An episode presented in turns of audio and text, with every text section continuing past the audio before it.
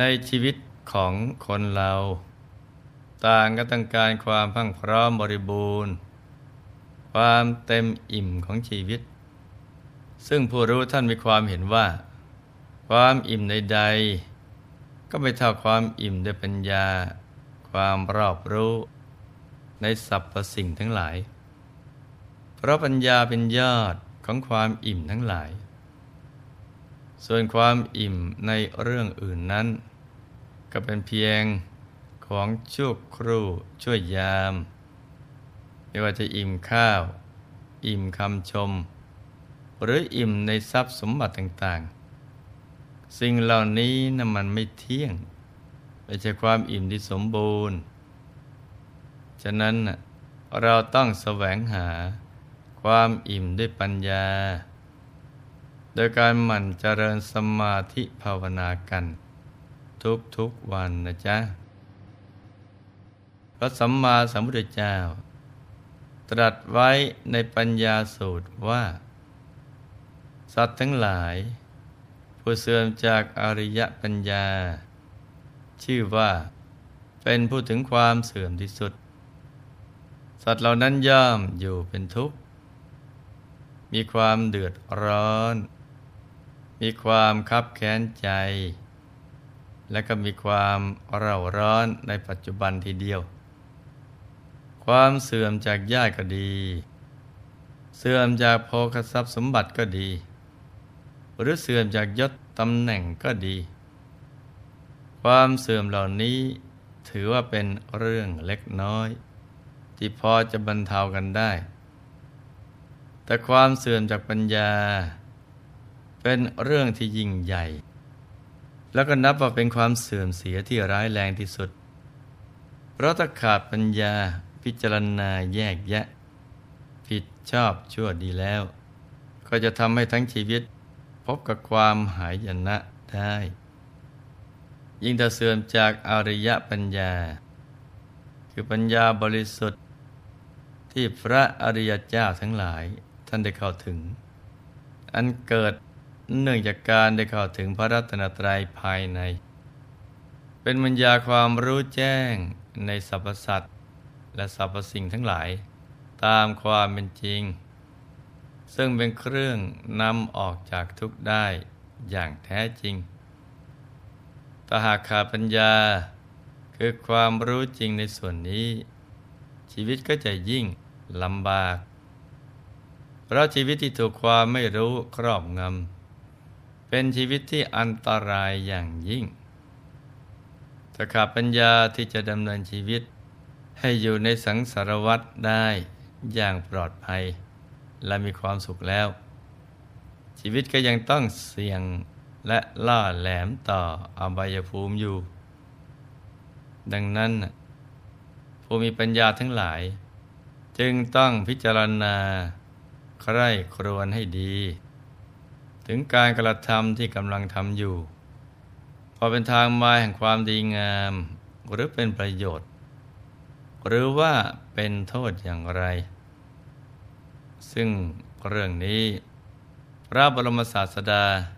ได้ทรงปราลบถึงพระภิกษุรูปหนึ่ง ที่ไม่รู้จักใช้ปัญญาพิจารณาโทษที่จะเกิดขึ้น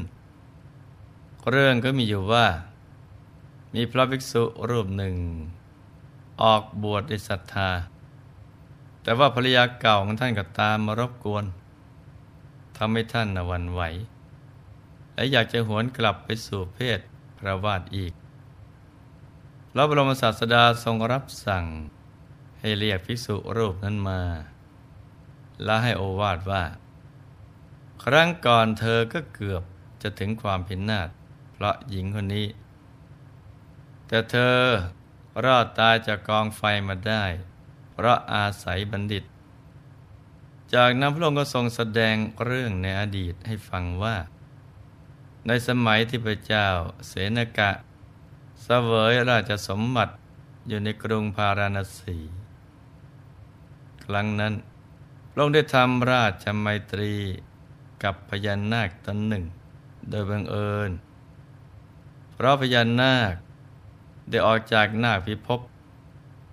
แล้วแปลงร่างเป็นงูธรรมดา เพื่อออกเที่ยวทางบกพอเออไม่ได้เลื้อยมาทางที่เด็กๆกำลังเล่นกันอยู่ เด็กเหล่านั้นก็ตะโกนไปช่วยกันตีงู แล้วก็เป็นเวลาเดียวกันกับที่พระราชาเสด็จผ่านมาทางนั้นพอดีพระองค์จึงตรัสห้าม อย่านาคจึงได้จากไปโดยสวัสดี แล้วก็ได้ระลึกถึงอุปการะคุณของพระราชา จึงเสด็จมาทำสันทวไมตรีด้วย และได้มอบธิดานาคนางหนึ่งให้เป็นบรรณาการ พร้อมกับสอนมนให้สามารถเห็นของละเอียดได้แต่ใจปรารถนายู่มาคราวหนึ่ง พระราชาได้พาทิดานนาคลงไปเล่นน้ำ ในสะโบกรณี เธอได้แลเห็นงูตัวผู้ตัวหนึ่ง ซึ่งมีความสง่างามผ่านมา จึงมีจิตรักใคร่ยินดี และก็ได้แอบไปร่วมอภิรมกับงูนั้น พระราชาเมื่อแลไม่เห็นเธอ จึงทรงร่ายมนตรวจตราดู ก็เห็นพฤติกรรมอันไม่น่าดูของเธอ จึงตีหลังด้วยไม้ไผ่เพื่อให้รู้สึกตัว แต่เธอโกรธมาก จึงไปฟ้องพญานาคบิดา พญานาคไม่ทันได้สืบสวนทวนความ ก็บังเกิดโทสะอย่างมาก รับสั่งให้นาคมนบผู้มีฤทธิ์สี่ท่าน ไปประหารพระราชาโดยพิษอันร้ายแรง นาคมนบก็พากันออกจากนาคพิภพคืนไปสู่พนคร แล้วก็ได้เข้าไปในห้องบรรทมของพระราชา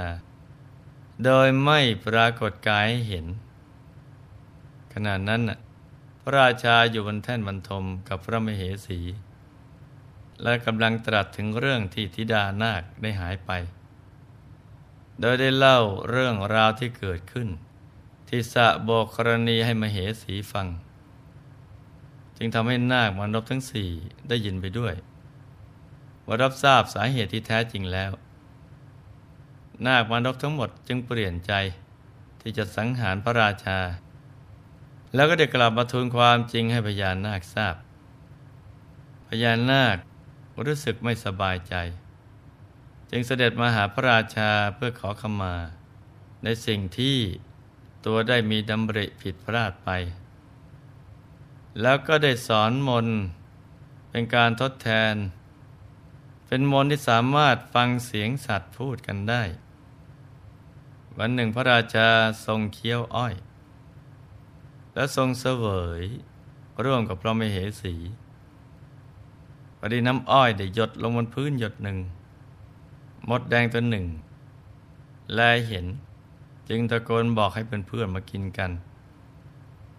อพระราชาสดับเสียงของมดแล้ว ก็ทรงพระสวนพระมเหสีดำริว่า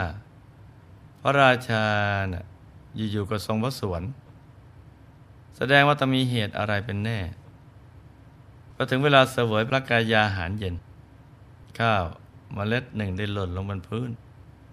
มดแดงตัวหนึ่งจึงร้องบอกเพื่อนๆว่า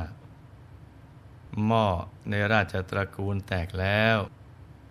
เรารีบมาขนข้าวกันเถอะพระองค์สดับเสียงมดพูดกันก็ทรงประสวนพระมเหสีจึงถามว่า วันนี้พระองค์ทรงพระสวนหลายครั้ง ไม่ทราบว่าเป็นเพราะเหตุอะไร พระราชาก็ทรงนิ่ง และก็ทรงย้มพระโอษฐ์แต่เมื่อพระมเหสีลบเร้าหนักเข้า จึงตรัสบอกความจริงให้ทรงทราบพ ระมเหสีสดับแล้วก็อยากจะรู้หมดบ้าง แต่พระราชาก็ตรัสห้ามว่า ถ้าเราให้มนกับใคร เราก็จะต้องตายในกองไฟ เพราะเราได้รับปากกับพญานาคไว้แล้ว แต่ด้วยความอยากได้มนของมเหสี จึงใช้อบายทุกอย่าง ลวงให้พระราชา สอนมนให้กับตนให้ได้ และพระราชาก็หลงเคลิบเคลิ้มตามมเหสีไปด้วย เรื่องนี้จึงร้อนถึงพระอินทร์โดยเหตุที่พระราชากำลังตกหลุมพรางของมเหสี จนถึงขั้นยอมตายในกองไฟทีเดียว เล่นยิงเนรมิตกายเป็นแพะทำทีว่าจะเสพสังวาสกับแพะตัวเมีย ขณะนั้นมาสินทบพระที่นั่ง ก็ได้เสด็จผ่านมาทางนั้น พอพญาม้าเห็นจึงกล่าวติเตียนแพะว่า เจ้าแพะผู้โง่เขลาจ้างไม่มียางอายเสเลย แพะก็โต้ตอบกลับไปว่า สหายเอ๋ย ท่านน่ะโง่กว่าเราเสียอีก เพราะท่านกำลังจะพา พระราชาไปสู่ความตาย แต่ถึงอันนั้นก็ยังมีผู้ที่ โง่เขลากว่าเจ้า คนพวกนั้นก็คือคนที่นั่งอยู่ข้างหลังเจ้านั่นแหละกำลังจะตายโดยไม่สมควรอยู่แล้ว ก็ยังไม่รู้สึกตัวอีก พระราชาสดับแล้ว ทรงพอพระทัยในถ้อยคำของแพะ จึงขอคำแนะนำจากแพะว่า จะให้ทำอย่างไรดี แพะก็บอกกับพระราชาว่า ก่อนจะสอนมน ให้บอยตีมเหสีก่อนสักร้อยที ถ้าทนได้โดยไม่ร้องก็ให้สอนให้ โดยให้บอกว่าเป็นเคล็ดวิชา พระราชาก็ไปทำตามนั้น พอไม่เหสีโดนตีแค่สามที ทนความเจ็บปวดไม่ไหว ก็บอกเลิกการเรียนมน หลังจากนั้นก็ไม่เคยขอเรียนมนอีกเลย พระบรมศาสดาทรงแสดงเรื่องนี้แล้ว ก็จบลงด้วยอริยสัจสี่ภิกษุรูปนั้นก็ได้สำเร็จเป็นประโสดาบัน แล้วพระองค์ก็ตรัสว่า พระเจ้าเสนกะได้มาเป็นภิกษุรูปนี้มเหสีได้มาเป็นภรรยาเก่าของภิกษุนี้ มาสินทบ ได้มาเป็นภาษาดีบุตร ส่วนพระอินทร์ในครั้งนั้น คือพระองค์เอง จากเรื่องนี้เราจะเห็นได้ว่า การรู้จักใช้ปัญญา เป็นสิ่งที่บัณฑิตนักปราชญ์ทั้งหลายท่านสรรเสริญ และท่านก็แสวงหาด้วย ดังนั้นผู้มีปัญญาดี รู้จักใคร่ครวญในสิ่ง ที่กำลังทำอยู่ ว่าเหมาะควรเพียงไร แล้วก็พิจารณาไตรตรองอย่างรอบคอบ ก่อนที่จะตัดสินใจทำอะไรลงไป จึงจะเป็นผู้ที่ไม่ประมาท และจะประสบความสำเร็จในชีวิต ทั้งทางโลกและทางธรรม และเราจะสามารถใช้ปัญญาได้อย่างเต็มที่ ก็ต่อเมื่อจิตดวงนี้ของเรา ไม่ถูกครอบงำโดยราคะ โทสะโมหะ เป็นดวงจิตที่อิสระเสรี ต่อการครอบงำของอวิชชา ซึ่งสภาพใจจะเป็นอย่างนี้ได้ ก็ต้องอาศัยการเจริญสมาธิภาวนา มันฝึกฝนอบรมใจให้หยุดให้นิ่ง ให้สะอาดบริสุทธิ์ดวงวิญญาณของเราก็จะสว่างสวัย จะมีกุศลธรรมเกิดขึ้นในใจ แล้วเราก็จะคิดพูดทำในสิ่งที่ถูกต้องเหมาะสมจะนั้นให้ขยันนั่งสมาธิกันนะจ๊ะ เอาให้เข้าถึงพระรัตนตรัยภายในตัวกันให้ได้ทุกๆคน ในที่สุดนี้ หลวงพ่อขอมนวยพร ให้ทุกท่าน มีแต่ความสุข ความเจริญรุ่งเรือง ให้ประสบความสำเร็จในชีวิต ในธุรกิจการงานและสิ่งที่พึงปรารถนา ให้มีมหาสมบัติจักรพรรดิตักไม่พร่องบังเกิดขึ้น เอาไว้ใจสร้างบารมีอย่างไม่รู้หมดสิ้น ให้มีสุขภาพปรานามัย แข็งแรง ครอบครัวอยู่เย็นเป็นสุข เป็นครอบครัวแก้ว ครอบครัวธรรมกาย ครอบครัวตัวอย่างของโลก ให้มีดวงปัญญาสว่างสวัย ได้เข้าถึงพระธรรมกาย โดยง่าย